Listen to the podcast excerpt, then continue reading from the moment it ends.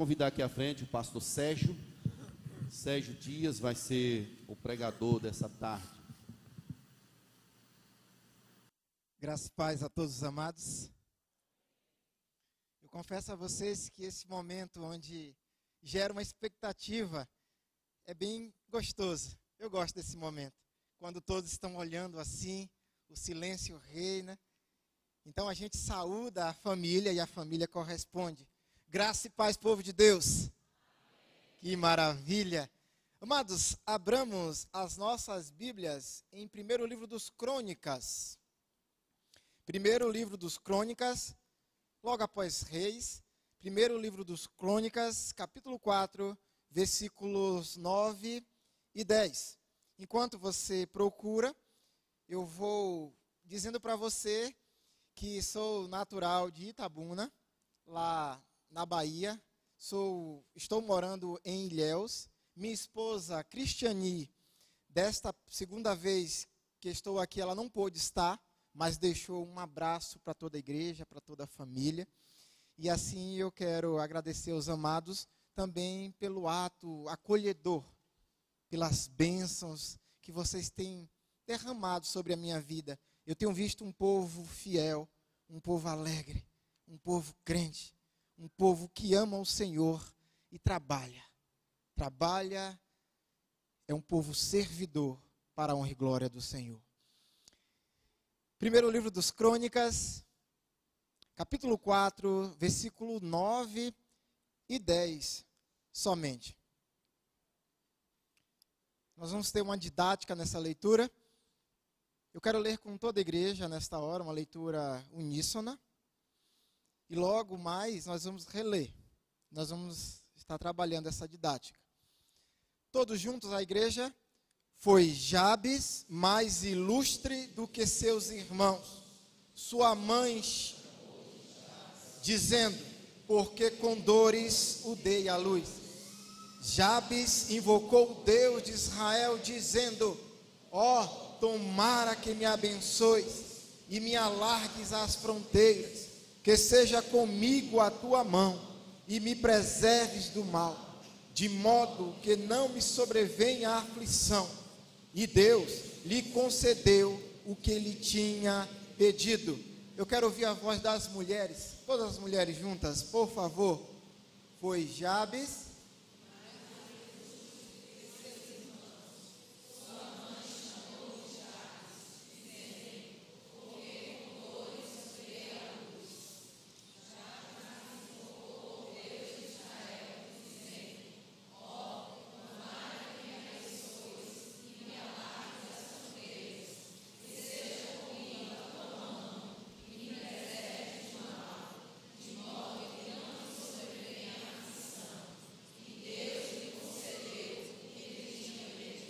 Amém. Só os homens? Foi Jabes,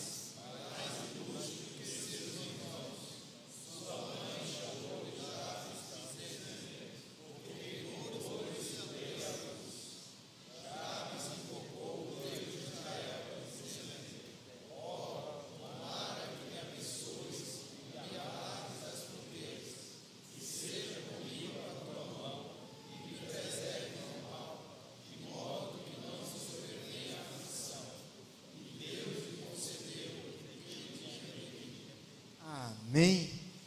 Curve a sua fronte. Vamos falar com Deus. Pai, eu sou teu servo, instrumento teu. Assim como a tua igreja espera ouvir a tua voz, eu peço que o Senhor fale comigo e fale com a tua igreja. No nome santo de Jesus. Amém. Vamos conhecer um pouquinho sobre o livro das crônicas. O livro das crônicas significa anás, anais, acontecimentos.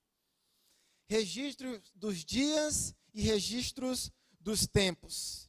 Mas qual é o objetivo do livro das crônicas? É restaurar, restaurar o espírito da comunidade judaica pós-exílio. Que exílio foi esse?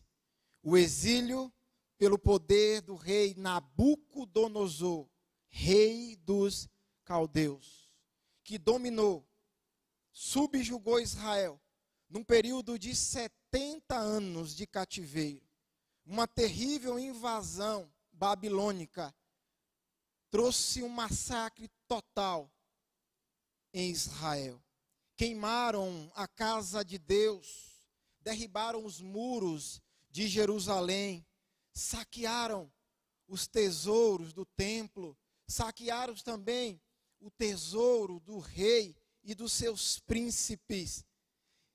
Jovens foram mortos no templo, nem mesmo donzelas foram poupadas da morte, nem mesmo criança, nem idosos.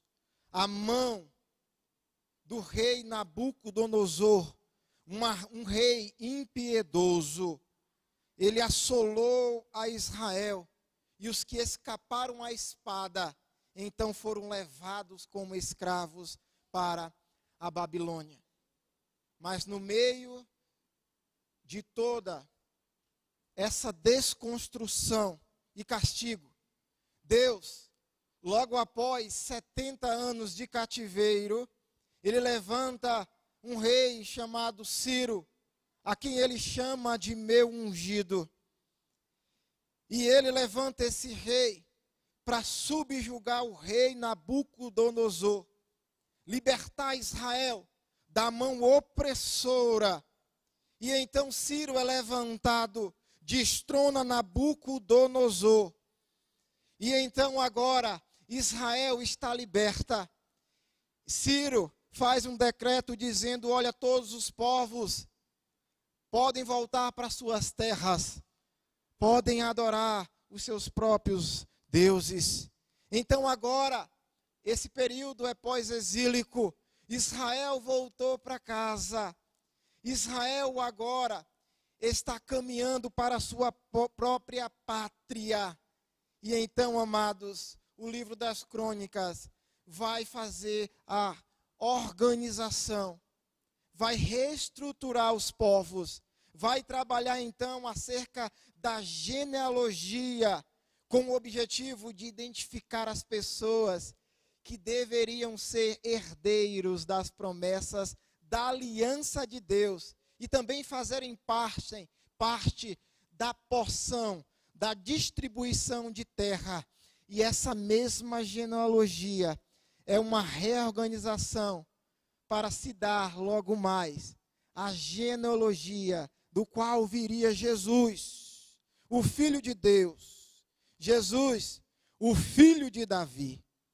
Olhando para esse contexto do livro das crônicas, nós vemos o nosso texto base de primeiro livro das crônicas, capítulo 4, versículo 9 e 10. Nós vemos que esse contexto está inserida, esse contexto está inserido dentro de uma genealogia. Se você olha o capítulo, o versículo 1 do versículo 4 até o final, o versículo 23 do capítulo 4, você vai perceber que é a genealogia da tribo de Judá, dos cabeças das tribos de Judá.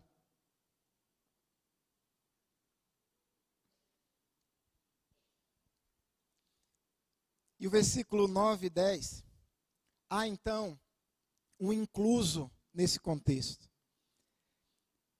As gerações, os cabeças são citados, que gerou, que gerou, que foi pai, que gerou. E quando chega no versículo 9, há então uma curta narrativa, a qual eu chamo de mini biografia a respeito de alguém. Depois fecha essa mini biografia e o contexto de genealógico da continuidade. E o cronista, amados, faz isso poucas vezes, quatro vezes somente no livro das crônicas, que ele chama a atenção do seu povo. A primeira delas é o texto base de Crônicas 4, versículo 9 e 10. E quando você vai para o capítulo 5, versículos 18 a 22, você vai ver também mais uma vez o cronista fazendo uma curta narrativa acerca dos homens da meia tribo de Manassés. E ele quer chamar a nossa atenção, porque ele diz que esses homens eram hábeis na espada, homens experientes na batalha. Mas porque ele rompe uma genealogia para citar a respeito deles? Porque esses homens, mesmo sendo numerosos, mesmo sendo hábeis na batalha, mesmo sabendo usar a espada, no momento da batalha, eles clamavam a Deus, e Deus os ouvia, e Deus dava vitória. O segundo, o terceiro aspecto do cronista chamando a nossa atenção ainda é no próprio capítulo 5, versículo 24 e 26. Homens da meia tribo, a outra meia tribo de Manassés, eles idolatraram, confiaram em deuses vazios, fizeram oferendas a não Deus Yahvé, a não Deus Criador. E então eles foram derrotados na batalha, porque eles oraram, eles clamaram, mas não ao Deus a quem é de direito o Criador dos céus e da terra.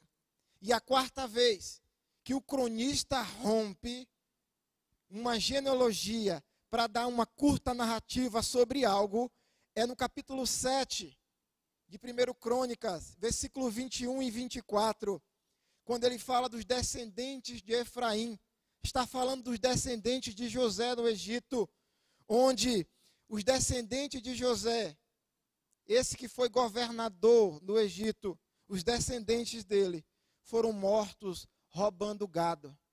Se apartaram daquilo que aprenderam e teve um final trágico. Então o cronista está chamando a minha e a tua atenção nesses aspectos. E a oração de Jabes tem muito, tem muito a nos ensinar. A oração de Jabes começa com um comentário do autor, do cronista, sobre o próprio Jabes. Olha comigo o versículo 9. Foi Jabes mais ilustre do que seus irmãos. Sua mãe chamou-lhe Jabes, dizendo: Porque com dores o dei à luz. A grande pergunta: quem é Jabes? Poucos sabemos sobre Jabes, a não ser que ele é da tribo de Judá, um dos cabeças da tribo de Judá, e também sabemos o significado do seu nome. O seu nome significa aflição. O seu nome significa dor, tormento, sofrimento. Jabes, então, é alguém marcado pelo significado de seu nome. E precisamos lembrar que nesse contexto, que o cronista relata para nós acerca de Jabes, precisamos lembrar que esse contexto equivale à personalidade, o nome equivale à personalidade do indivíduo. Lembramos, Abrão. Lá em Gênesis 12, o Senhor convida Abraão: Abraão, sai da tua terra da tua parentela, da casa de teu pai, para uma terra que eu vou te mostrar. De ti farei uma grande nação, te abençoarei, te engrandecerei o nome. E Abraão, você vai ser uma bênção. E ele chama Abraão. Abraão já significa pai exaltado. Mas quando ele faz a aliança com Abraão, ele diz: Olha, seu nome já não mais será Abraão, seu nome agora será Abraão, que significa pai de multidão.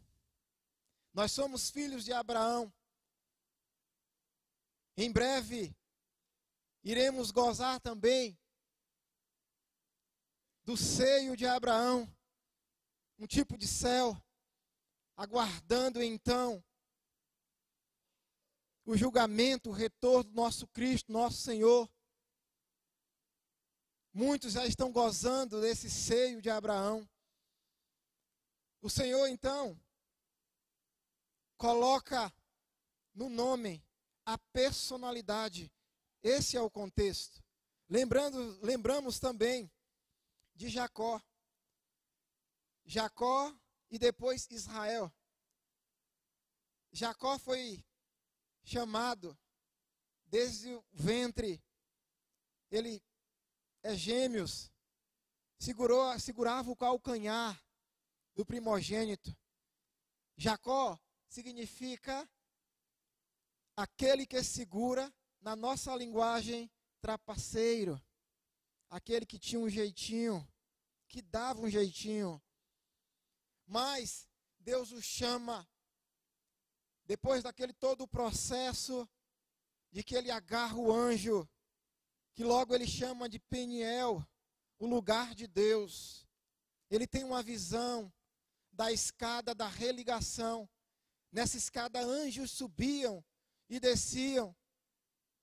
A religação do homem a Deus, esta visão de Jacó. E agora o nosso Deus aparece a ele dizendo: Olha, você não se chamará mais Jacó, mas sim Israel. E nós somos esse povo, nós somos o Israel de Deus, porque Deus, ele muda a nossa essência. Deus muda também a nossa personalidade. Deus, ele transforma-nos de forma completa como aprendemos hoje pela manhã na EBD, o Senhor, Ele nos chama, Ele muda o nosso intelecto, as nossas vontades, desejos, muda as nossas ações. E esse é um período que no nome é então dado a personalidade do indivíduo. Então temos um problema. Temos um problema agora no nosso contexto, porque Jabes nasceu e logo na sua narrativa, logo na apresentação do cronista, no versículo 9, na parte B diz: Sua mãe chamou-lhe Jabes, dizendo: Porque com dores o dei à luz. Jabes está marcado para sofrer.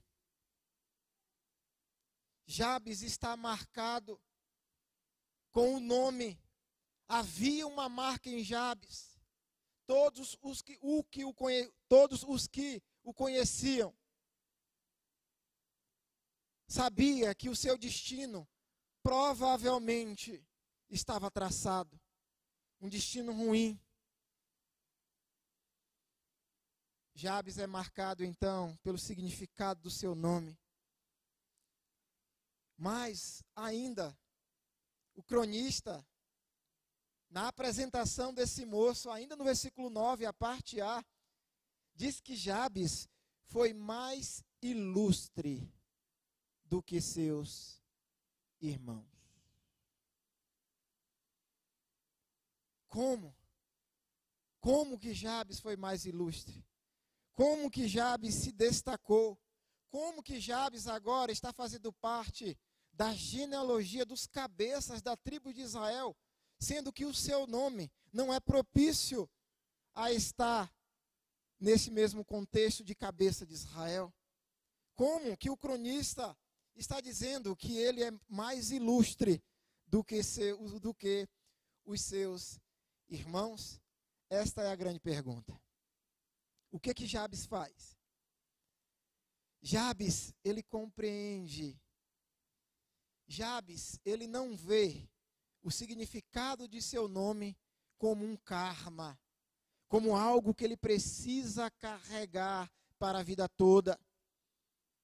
Jabes compreende, logo ele procura um meio para mudar a sua sorte. Jabes, eu não sei como ele entende, eu sei que é pelo Espírito de Deus. Mas ele compreende o meio de graça que o Senhor nos deu. Um dos meios de graças que Deus nos deu foi a oração. Um Deus que é transcendente, um Deus que é grande, muito grande, um Deus que não pode ser medido e não tem palavras para que o possa descrever. Um Deus que é totalmente outro. Um Deus, dono de tudo, criador de todas as coisas, quis ter relacionamento comigo e contigo, homens mortais. Ele quis ter relacionamento conosco. E um dos meios de graça que ele nos deu foi a oração, para que possamos dialogar com ele, para que possamos ouvir a sua voz e também abrir os nossos corações. Jabes, pela fé e pelo poder do Espírito Santo, entende isso. Ele entende o meio de graça da oração. Então, essa mini biografia sendo documentada em uma literatura não muito comum a, essa, a esse fim, nós vemos o registro deste moço. Então, a narrativa segue apresentando este evento, essa oração de Jabes, em duas etapas. A oração de Jabes e a resposta de Deus. Logo temos e sabemos que a oração de Jabes representa a nossa oração. Assim como Deus ouve a oração do seu povo. Destacamos então a oração de Jabes, que nos representa. E temos um Deus que ouve a nossa oração.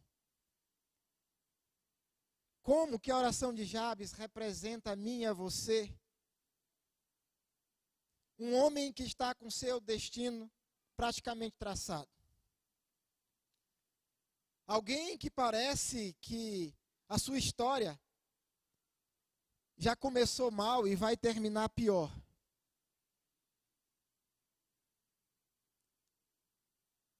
E muitos de nós começamos até bem em alguns momentos.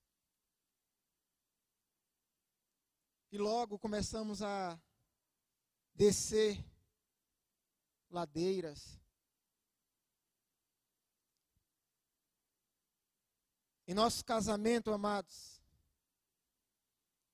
é dia de festa, dia de matrimônio, famílias reunidas, banquete, música. É o dia mais aguardado para a noiva e para muitos noivos.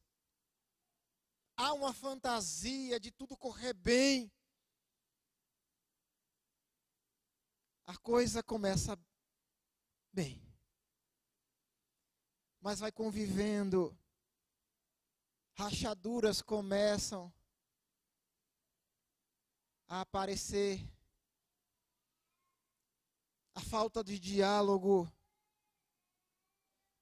A dificuldade no relacionamento. Começou bem. Houve festa. Houve música. Houve comida. Mas o negócio começa a descer ladeira abaixo. Assim como Jabes compreende o meio de graça, assim o seu, o meu relacionamento precisa ser um relacionamento de comunhão com Deus, vida de oração. Você precisa orar um pelo outro. Você precisa orar, eu preciso orar. A oração precisa ser uma constante no meio da igreja como que a oração de Jabes nos, nos representa. Versículo 10 vai dizer para a gente: Jabes invocou o Deus de Israel.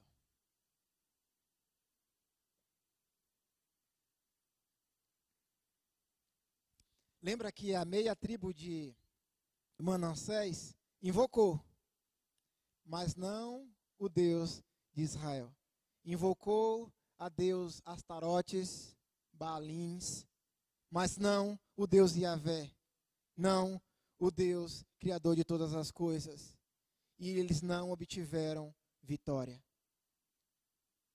Não há vitória, não há mudança, não há transformação de vida no seu lar, com os seus filhos, com a sua empresa, não há transformação de vida no seu interior se a sua busca não é pelo Deus Criador, se não é pela Trindade, se não é pelo Deus Pai, o Deus Filho e o Deus Espírito Santo, não há como ter vitória se não buscarmos de fato o Deus a quem é de direito. Jabes invocou ao Deus Israel. Na linguagem original, ele buscou aqui o Deus Elohim, o Deus criador de todas as coisas. E na sua oração, amados, ele começa a conectar as necessidades de um povo no seu contexto. Jabes não é só atual para nós hoje, porque a sua oração nos conecta. Mas Jabes também, ele fez sentido, ele conectou o povo da sua época, porque era uma época pós-exílio. Era uma época em que os jovens que foram levados, os que, os que têm agora a casa dos seus setenta e poucos, oitenta anos, que conseguiram retornar ainda está com as suas mentes a lembrança de como foi terrível aquele dia. Como foi o cerco antes da invasão, que não entrava alimento, não saía alimento. Israel morrendo de fome, os animais agora morrendo de fome sem ter o que comer. O cerco de início e depois a invasão onde a crueldade era tão grande que eles não pouparam nem mulheres grávidas, crianças arrancadas do seu ventre. Está na lembrança desse povo que, retor que está retornando. E também está na memória dos mais jovens, porque os mais velhos foram passando o que acontecera, até mesmo para que não aconteça novamente porque foi por estar longe de Deus que eles foram levados pelo cativeiro para o cativeiro babilônico. Jabes, então, a sua história conecta-se com o povo presente. O sofrimento durante o exílio, a necessidade de expansão territorial e a atitude de Jabes como exemplo apropriado no seu contexto, dizendo: povo, ore. Para obter, para obter o alívio dos problemas e dos sofrimentos. Lembra em Timóteo? Ore para que tenhas vida mansa e tranquila.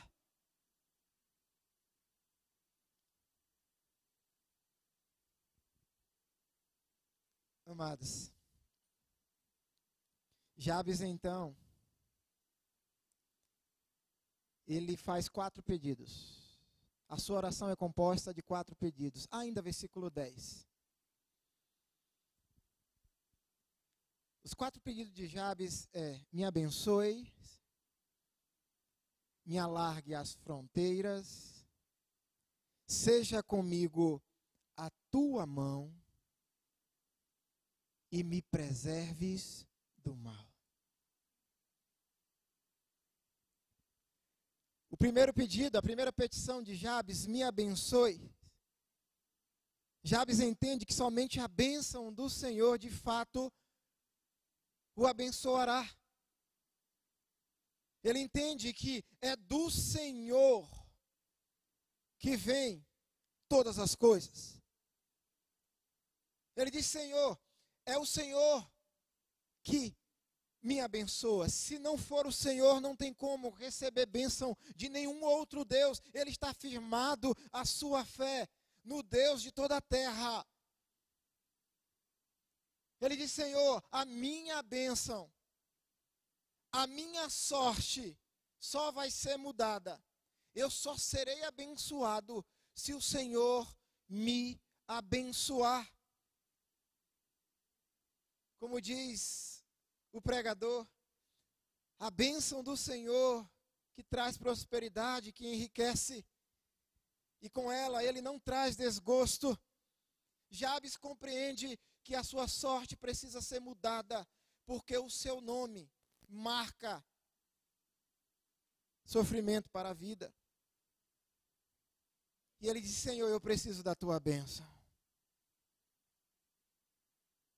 Se o Senhor não mudar a minha sorte, não mudar a sua sorte, não tem como outra coisa ou qualquer outra entidade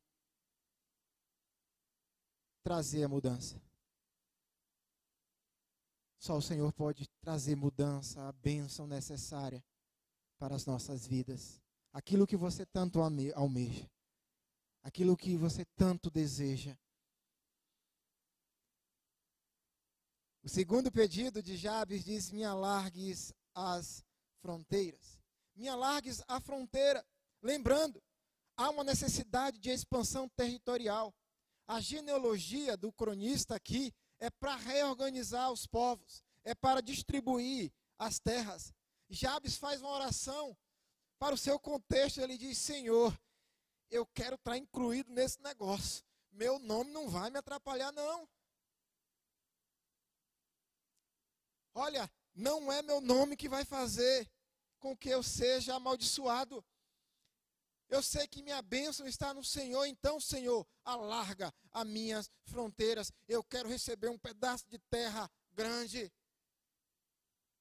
Ele, Senhor, alarga minhas fronteiras, eu quero terra. Eu quero crescer.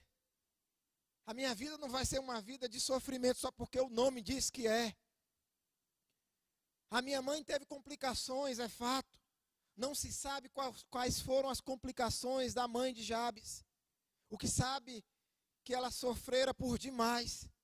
E toda vez que ela olhava para o menino, ela lembrava o quanto ela sofreu.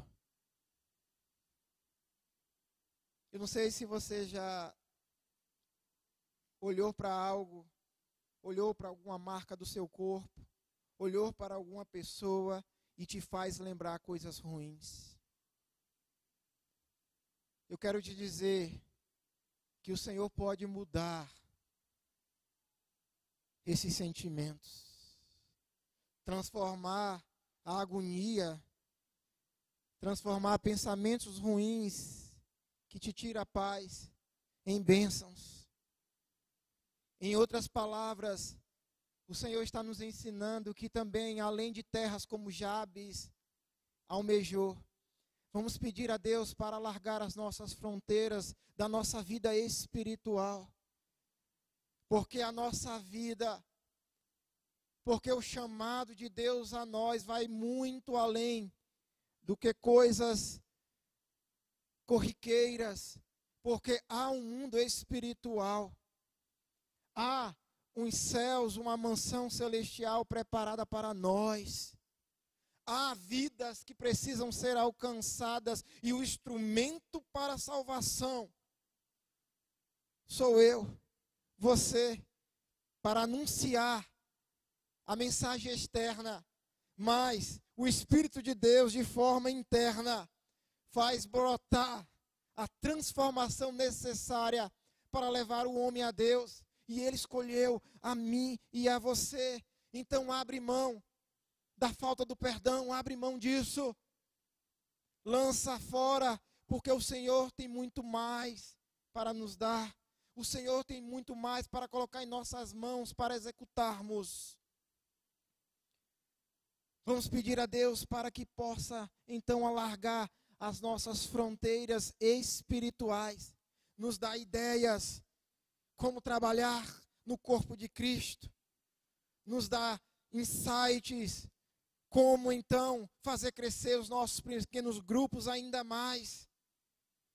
Vamos pedir a Deus para largar as nossas fronteiras, a vocês que estão se preparando para algo maior, para largar as suas fronteiras, você que está aprendendo algum instrumento para se oferecer na obra, peça ao Senhor para largar as suas fronteiras. Você que está fazendo faculdade, estudando, você que está almejando uma área que o Senhor possa largar as suas fronteiras, se dá entendimento. Jabes pede para largar as suas fronteiras. E ele compreende que o Senhor pode te abençoar, mudar a sua sorte. Então ele pede, Senhor, o momento é esse. Está tendo distribuição de terra. Eu quero minha parte. Senhor, muda a minha história. Muda. Muda esse negócio. Amados, Jabes, no seu terceiro pedido, ele diz: Seja comigo a tua mão. Esse pedido de Jabes me faz lembrar Isaías 59, versículo 1, que diz: Eis que a mão do Senhor não está encolhida para que não possa salvar, nem surdo o seu ouvido para não poder ouvir. Quando ele traz a ideia de mão do Senhor, ele está dizendo: Eu sirvo a um Deus que é completo em todos os aspectos. Eu sirvo a um Deus que não é aleijado. Ele diz: A mão do Senhor não está encolhida. Ele está dizendo: A mão do meu Deus não é aleijada. A mão do Senhor não está encolhida para que não possa me abençoar, para que não possa me salvar. Jabes compreende isso. E ele diz: Seja comigo a tua mão. Mão tem um significado maravilhoso no contexto bíblico. Além do seu próprio significado mesmo, mão é usada também nas escrituras como símbolo de poder. Quando Cristo sempre fala, vem falando a minha mão direita, quando nos relatos do Antigo e do Novo Testamento, a mão direita, sempre a ideia de apoio. Os salmistas sempre vêm tratando essa ideia de que a mão do Senhor está com eles. É a ideia de poder. E também mão significa transmissão de autoridade, de bênçãos. Quando nós Vamos abençoar o outro estendendo, estendemos a mão. Quando vai então ordenar pastores, ministros, presbíteros, diáconos, oficiais, estende-se as mãos. A autoridade que veio de Cristo, que passou para os seus discípulos, e essa autoridade de poder, de mãos, ela vem até os nossos dias. Então Jabes compreende esse processo e diz: Senhor, tu és poderoso seja comigo a tua mão de poder.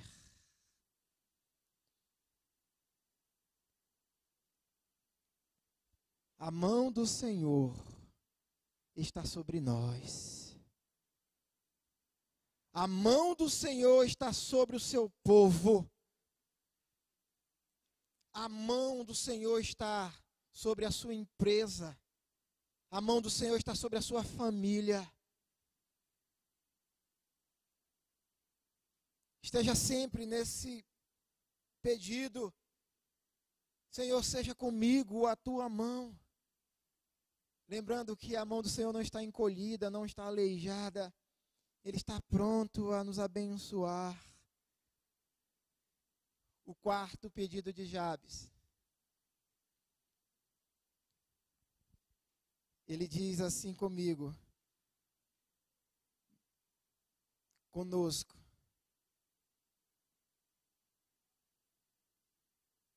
e me livra do mal. Me faz lembrar a oração dominical, a oração do Pai Nosso. E encerramos assim: Mas livrai-nos do mal. Mateus traz um acréscimo, Lucas termina ali. Livrai-nos do mal. Amém. O Senhor, Ele é poderoso para nos guardar. Se o Senhor não edificar a casa, em vão trabalha os que edificam. E se o Senhor não guardar a cidade, em vão vigia e sentinelas.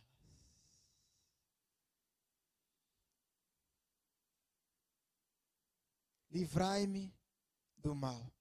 Senhor, este mal que está proposto para mim desde o meu nascimento, me livra dele.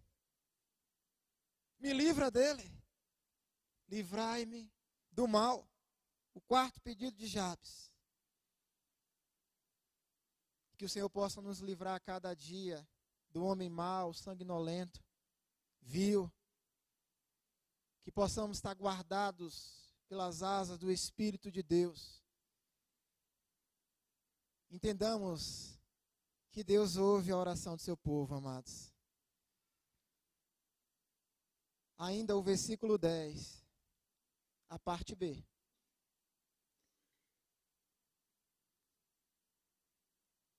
E Deus lhe concedeu o que ele tinha pedido. O cronista agora diz: Olha, o Senhor concedeu a ele. Esse historiador, o que registrou nos anais os acontecimentos. Ele olhou para a vida de Jabes e percebeu que agora ele está incluso nos cabeças de Judá, ganhou terras, ele, ele, ele diz agora: olha, o Senhor respondeu, porque ele foi testemunho ocular. O Senhor atendeu a oração de Jabes. Jabes faz uma oração, não buscando eloquência, não buscando palavras. Ele faz uma oração simples, concisa, mas é uma oração que conectou-se com Deus de forma clara, uma oração curta, e ele foi atendido. Salmo 66, 66, versículo 20 diz: Louvado seja Deus, que não rejeitou a minha oração, nem afastou de mim o seu amor. Jeremias está sofrendo muito. O profeta que chamamos o profeta chorão, pregou 40 anos e não viu conversão. Ele chorava por demais e agora ele está preso, encarcerado no pátio do palácio do rei, da guarda.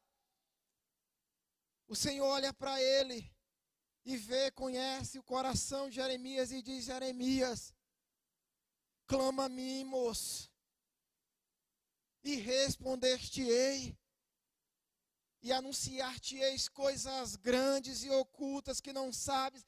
Jeremias ouve de Deus a seguinte expressão: Jeremias, confie em mim, clame a mim, e eu vou te mostrar do meu poder. Assim o Senhor nos convida a clamar por eles, a clamar por Ele, perdão clamar a esse Deus todo-poderoso. O dever de orar sempre, nunca possamos esquecer disso e nunca esmorecer. A parábola da viúva persistente, lá em Lucas 18. Aquela viúva, de manhãzinha cedo, julga a minha causa. E batia novamente de manhãzinha cedo, julga a minha causa. E o juiz era corrupto, iníquo, não temia a Deus mas por ela insistir, ele diz: Olha, eu preciso atender a causa desta mulher, para que ela não venha me importunar novamente. E Jesus diz assim: Olha o exemplo.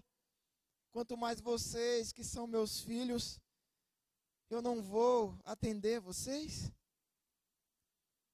A todo tempo, Deus está, o nosso Jesus está conclamando a nós buscar por Ele. Vinde a mim todos os cansados e sobrecarregados, que eu vos aliviarei.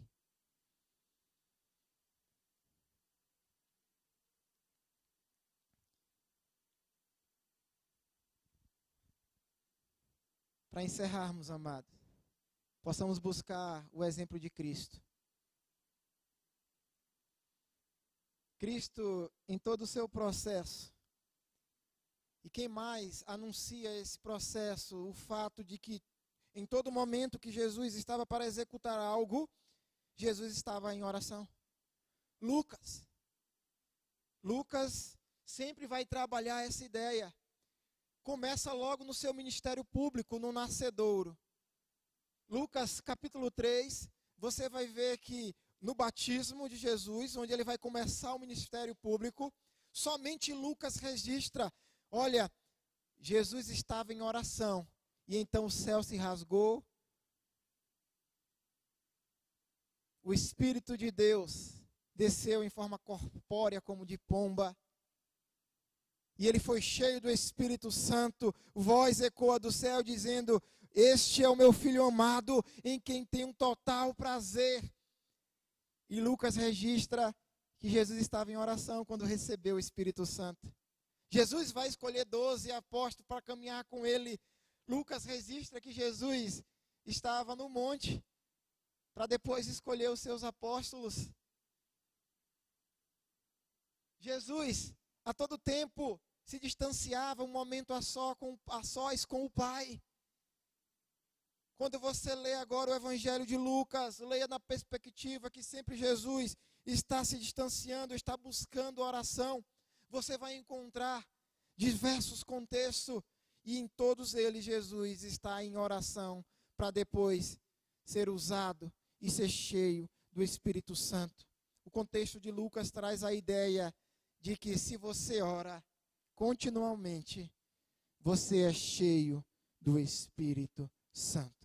Há uma diferença de ter o Espírito Santo e de ser cheio do Espírito Santo.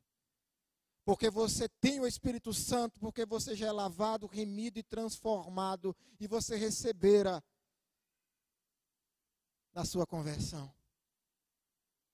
E ser cheio é uma busca contínua, uma busca de intimidade, de comunhão, de discipulado.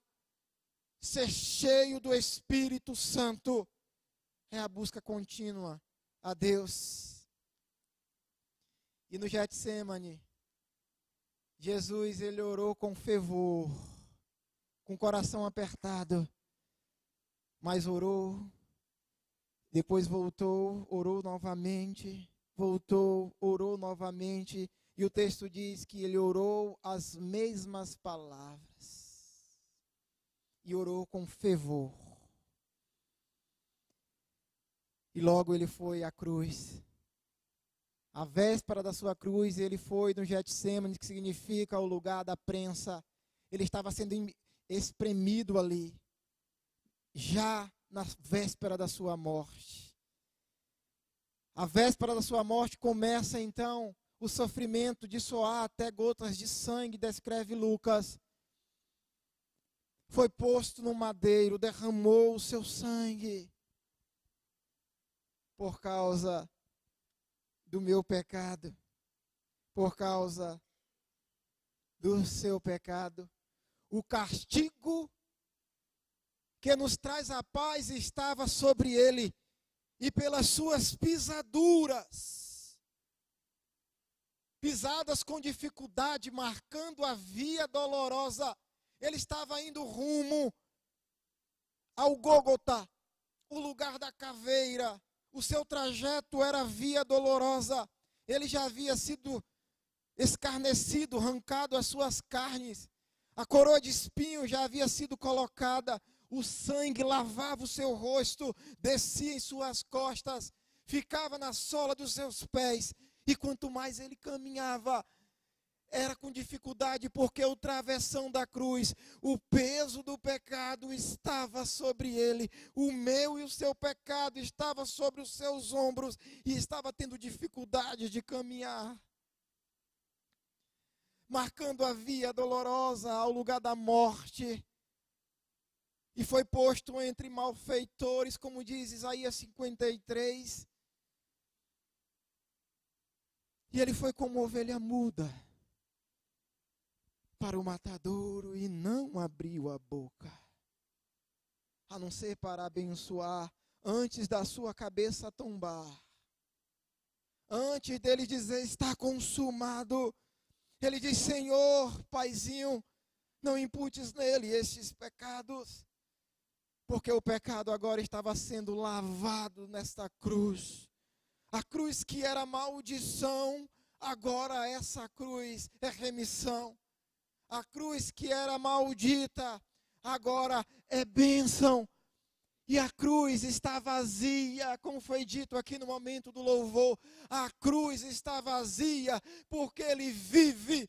Porque buscais entre os mortos os que vi, o que vive. Ele não está aqui. Ele ressuscitou e agora ele está no meio de nós. Está no meio do seu povo, porque ele vive, ele reina, ele passeia no meio da igreja, como diz em Apocalipse. Ele passeia no meio da igreja e ele está passeando no meio de nós. Ele está vivo, ele está conosco e ele diz que não nos abandonará. Estarei convosco todos os dias até consumação dos séculos. E que Deus nos abençoe e nos dê a sua paz. Enquanto o nosso pastor vem, eu não sei o louvor, vou estar fazendo uma oração. Você que pode, você que pode ficar de pé, vamos orar ao nosso Deus.